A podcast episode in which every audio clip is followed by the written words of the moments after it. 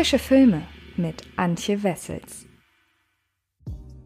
Hallo liebe Freds und herzlich willkommen zu einer neuen Folge des Frische Filme Podcasts. In dieser Woche geht es wie in den letzten schon mal wieder um einige Direct-to-DVD und VOD-Neustarts, aber so ganz langsam scheinen wir mit dieser Struktur auf ein Ende hinzuzusteuern. Denn wie es momentan ausschaut, wird es schon ganz bald neue Kinostarts geben, denn die Kinos öffnen nach ihrer Corona-Pause nach und nach wieder die Tore und auch die Verleiher haben sich dessen angepasst verpasst, denn sie haben einige, was heißt einige, sehr, sehr viele Neustarts angekündigt, unter anderem 71 neue Filme für den Juli. Das ist absolut gaga. Das heißt, wir haben in den nächsten Tagen und Wochen sehr, sehr viel Neues zu besprechen und auch für die Phase, in der wieder ganz regulär neue Filme in die Kinos kommen, bleibt diese Struktur, wie sie momentan ist, aufrechterhalten. Auf dem Fred Carpet YouTube-Kanal veröffentliche ich einmal die Woche mein Top 10 Ranking zu unterschiedlichen Themen. Und hier im Podcast bekommt ihr die neuesten Reviews zu aktuellen Kino- oder halt eben VOD-Starts auf die Ohren. Ganz selten wird es dann mal so sein, wenn ein richtig großer Film rauskommt, so vom James Bond-Kaliber her, gibt es da sicherlich auch nochmal die ein oder andere Video-Review zu. Aber per se soll es so bleiben, wie es momentan ist. Und ihr könnt euch schon mal den Juli vormerken, denn dann wird es ein weiteres Podcast-Projekt mit mir geben, wo ich zusammen mit einem Kollegen keine klassischen Filmreviews veröffentlichen werde, sondern es geht ein wenig tiefer. Es geht um die Hintergründe gewisser Filme, um gewisse Mythen und Legenden und ich glaube, das wird eine sehr, sehr spannende Angelegenheit. Nun habe ich aber erstmal genug geredet, denn ihr habt ja eingeschaltet, weil ihr dem Podcast-Titel entnehmen konntet, dass es hier um The Marksman, der Scharfschütze geht, der seit kurzem auf US-amerikanischen Streaming-Plattformen erhältlich ist und schon ganz bald auch hierzulande in die deutschen Kinos kommen soll. Es ist der neue Film mit Liam Neeson. Daran hat man ja mittlerweile gewisse Erwartungen. Und ob die erfüllt werden, das verrate ich euch, nachdem ich euch ein wenig was zur Story erzählt habe. Der ehemalige Marine-Offizier und Scharfschütze Jim Henson, gespielt von Liam Neeson, hat sich auf eine abgelegene Ranch im Grenzgebiet von Arizona zurückgezogen. Hier möchte er seinen Lebensabend verbringen. Doch diese Pläne durchkreuzt der elfjährige Migrantenjunge Miguel, gespielt von Jacob Perez, der an der Grenze zusammen mit seiner Mutter Rosa, gespielt von Teresa Roos, an von den Mitgliedern eines brutalen Drogenkartells aufgelesen wird. Bei einer Schießerei kommt Rosa ums Leben. Doch sie kann Jim, der den Angriff miterlebt, in den letzten Sekunden ihres Lebens darum bitten, ihren Sohn zu ihrer Familie nach Chicago und somit in Sicherheit zu bringen. Daraufhin trotzen Jim und Miguel den Strafverfolgungsbehörden und begeben sich auf eine lange und beschwerliche Reise, auf der sich die beiden nach und nach anfreunden. Doch die Attentäter des Kartells haben sich längst an die Fersen des ungleichen Duos geheftet. Das schaffen Sie nie. Die nächste Straße ist meilenweit weg. Ich rufe die Border Patrol. Bitte, Sir, nein, nicht. Mama? Ich bin hier, um die Frau und den Jungen mitzunehmen. Ich war im Marine Corps. Ich schlage vor, ihr verschwindet ganz schnell. Adios. Ich bin auch Soldat. Mein Befehl lautet, die beiden zurückzubringen.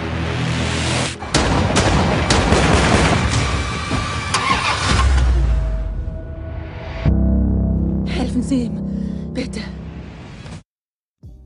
Schon seit Jahren macht der 1994 für einen Oscar nominierte Liam Neeson fast ausschließlich Filme der Kategorie Kennst du einen, kennst du alle. Darin schlüpft er als eine Art Nachfolger von Bruce Willis und Co. in die Rolle von Actionhelden, um sich, mal mehr, mal weniger widerwillig, als Ein-Mann-Weltenrettungskommando in die Schusslinie zu begeben. Mal muss er um die Welt reisen, um seine Tochter aus den Fängen gemeingefährlicher Kidnapper zu befreien. Ein anderes Mal bekommt er es als aussteigewilliger Bankräuber mit korrupten Cops zu tun, die ihm seine mühsam ergaunerte Beute streitig machen wollen. Die Grundzutaten solcher Filme sind immer gleich. Liam Neeson gibt sich auch im hohen Alter noch immer tough und schießwütig, wenngleich man ihm seine knapp 70 Jahre zuletzt schon das ein oder andere Mal angemerkt hat und bringt das Böse bis Filmende zur Strecke. Und während man einem ähnlich gestrickten Schauspieler wie eben Bruce Willis zuletzt stark anmerkte, dass der Stipp langsam Star die zahlreichen Direct-to-DVD-Produktionen nach ähnlicher Erfolgsformel nur noch des Geldes wegen dreht und mit einer entsprechenden Null-Bock-Visage durch seine Filme stapft, kommen Neesons Filme nicht nur nach wie vor in die Kinos, der gebürtige Ire wirkt darüber hinaus noch immer engagiert. Sein neuestes Engagement, The Marksman, der Scharfschütze, schlägt nun allerdings nicht nur in eben jene Liam Neeson Actionfilmkerbe, sondern erinnert obendrein stark an einen Oscar-Nominé der diesjährigen Saison. Paul Greengrass, Neues aus der Welt. Zugegeben, auch der Anfang des Jahres bei Netflix geparkte Neo-Western mit Tom Hanks und der Oscar-nominierten Helena Zengel in den Hauptrollen erinnerte von seiner Prämisse her an zahlreiche andere Filme. Für das Kino gingen ein alter Mann und ein Kind schon häufig wider Willen eine Zweckgemeinschaft ein, aus der sich mit der Zeit eine Art Freundschaft entwickelte.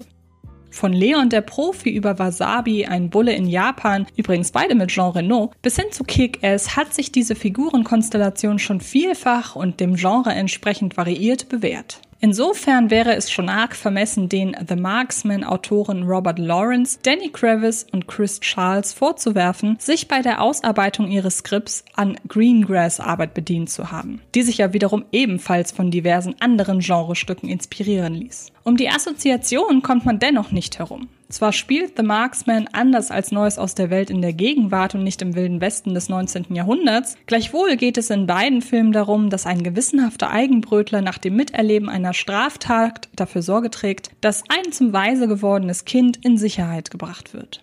Und so liegt vor dieser altbekannten Figurenkonstellation ein Roadtrip, auf dem verschiedene Hindernisse das ungleiche Duo nicht nur zusammenschweißen, sondern auch mehr als einmal das Leben der beiden in Gefahr bringen. Soweit, so bekannt. Allzu sehr variiert Regisseur und Co-Autor Robert Lawrence eben diese Prämisse nicht, sondern geht stattdessen für knapp 110 Filmminuten auf Nummer sicher. The Marksman, der Scharfschütze, lässt sich dramaturgisch von Beginn an auszählen. Von der knappen Einführung von Protagonist Jim als raubeinigem Eigenbrötler über die oberflächliche Charakterisierung der Schurken, über die man nicht mehr erfährt, als dass sie Mitglieder eines mexikanischen Drogenkartells sind und daher genauso aussehen und handeln, wie man sich solche Leute eben vorstellt, bis hin zu detaillierten Storybeats im weiteren Verlauf dieses gefährlichen Roadtrips, inklusive Hotelaufenthalt, bei dem sich Jim und sein Schützling durch lange, intime Gespräche freundschaftlich näher kommen, verläuft The Marksman die meiste Zeit über in absehbaren Bahnen. Gleichwohl gefällt der Umgang mit einem besonders elementaren Bestandteil einer solchen Geschichte. Die Verbindung zwischen Jim und Miguel. Anders als schon oft gesehen, zeigt sich der ehemalige Marineoffizier seiner harten Schale zum Trotz nämlich längst nicht so widerwillig gegenüber seinem Schützling, wie man es von einer solchen Geschichte gewohnt ist. Stattdessen lässt Jim von Anfang an durchscheinen, wie gewissenhaft er mit dieser Situation umgehen und dem hilflosen Miguel zur Seite stehen möchte.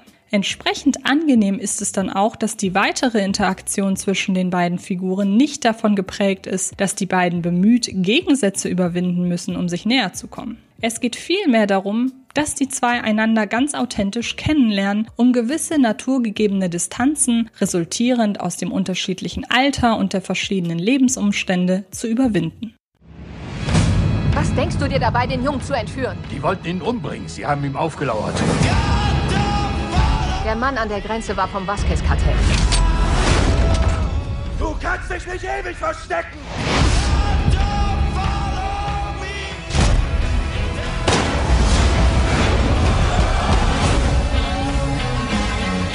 Ist Ihrem Auto was zugestoßen?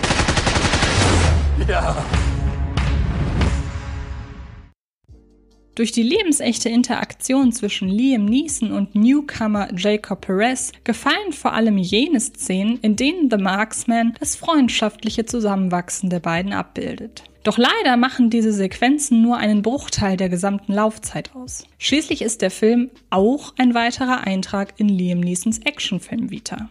Auf ihrem Roadtrip von Arizona nach Chicago wird Jim daher mehrmals als das gefordert, was er vor seiner Zeit als Pensionär war als Scharfschütze. Doch wer sich davon besonders kreative Action-Szenen erhofft, die aufgrund von Jims Profession anders ausfallen als üblich, der könnte enttäuscht werden. Stattdessen sieht man den Protagonisten hier eben vor allem mit einem Gewehr anstatt wie sonst üblich mit einem Revolver um sich ballern. Ansonsten ist der Aufbau, der mal aus Verfolgungsjagden, mal aus Shootouts und den altbewährten Erpresserszenerien besteht, weitestgehend unspektakulär. Oder besser, routiniert, denn der fehlenden Varianz zum Trotz überzeugt The Marksman mit gelungenem Handwerk. Kameramann Mark Patton und sein Editor Louis Caballé sorgen selbst in den hektischsten Szenen für die notwendige Übersicht. Auch der sparsame Einsatz von Computereffekten verleiht den im Großen und Ganzen sehr knackigen Action-Szenen eine ansprechende Haptik. Unter den vielen vergleichbaren Liam Neeson-Vehikeln der letzten Jahre gab es mit Sicherheit schon abwechslungsreichere Kandidaten, aber auch genügend, die deutlich schlechter inszeniert waren.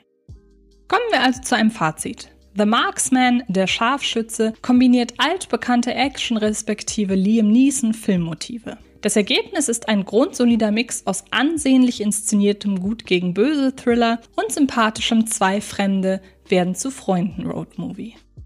Und ihr könnt euch schon ganz bald selbst davon überzeugen, denn The Marksman, der Scharfschütze, soll hierzulande in die deutschen Kinos kommen oder aber er ist auf US-amerikanischen Streamingdiensten bereits zum Abruf verfügbar. Wer da also den Zugang hat, kann sich darüber The Marksman angucken.